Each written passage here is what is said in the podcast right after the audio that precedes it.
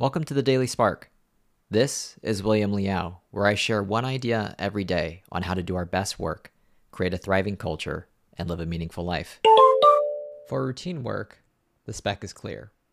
When you build a house, you know how much concrete, steel, wood, and stone are needed. When you build a car, there's no uncertainty about how much raw material, screws, and welding are required to build it. We've built houses and cars before, they're predictable processes. For innovative work, there is no spec, because by definition, it's new. Marie Curie didn't have a spec. Warby Parker didn't have a spec. Spanx didn't have a spec.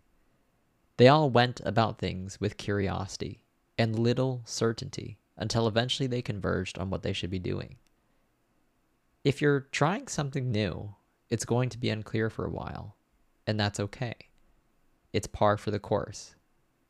Be comfortable exploring and have the confidence that you will learn and gain clarity along the way.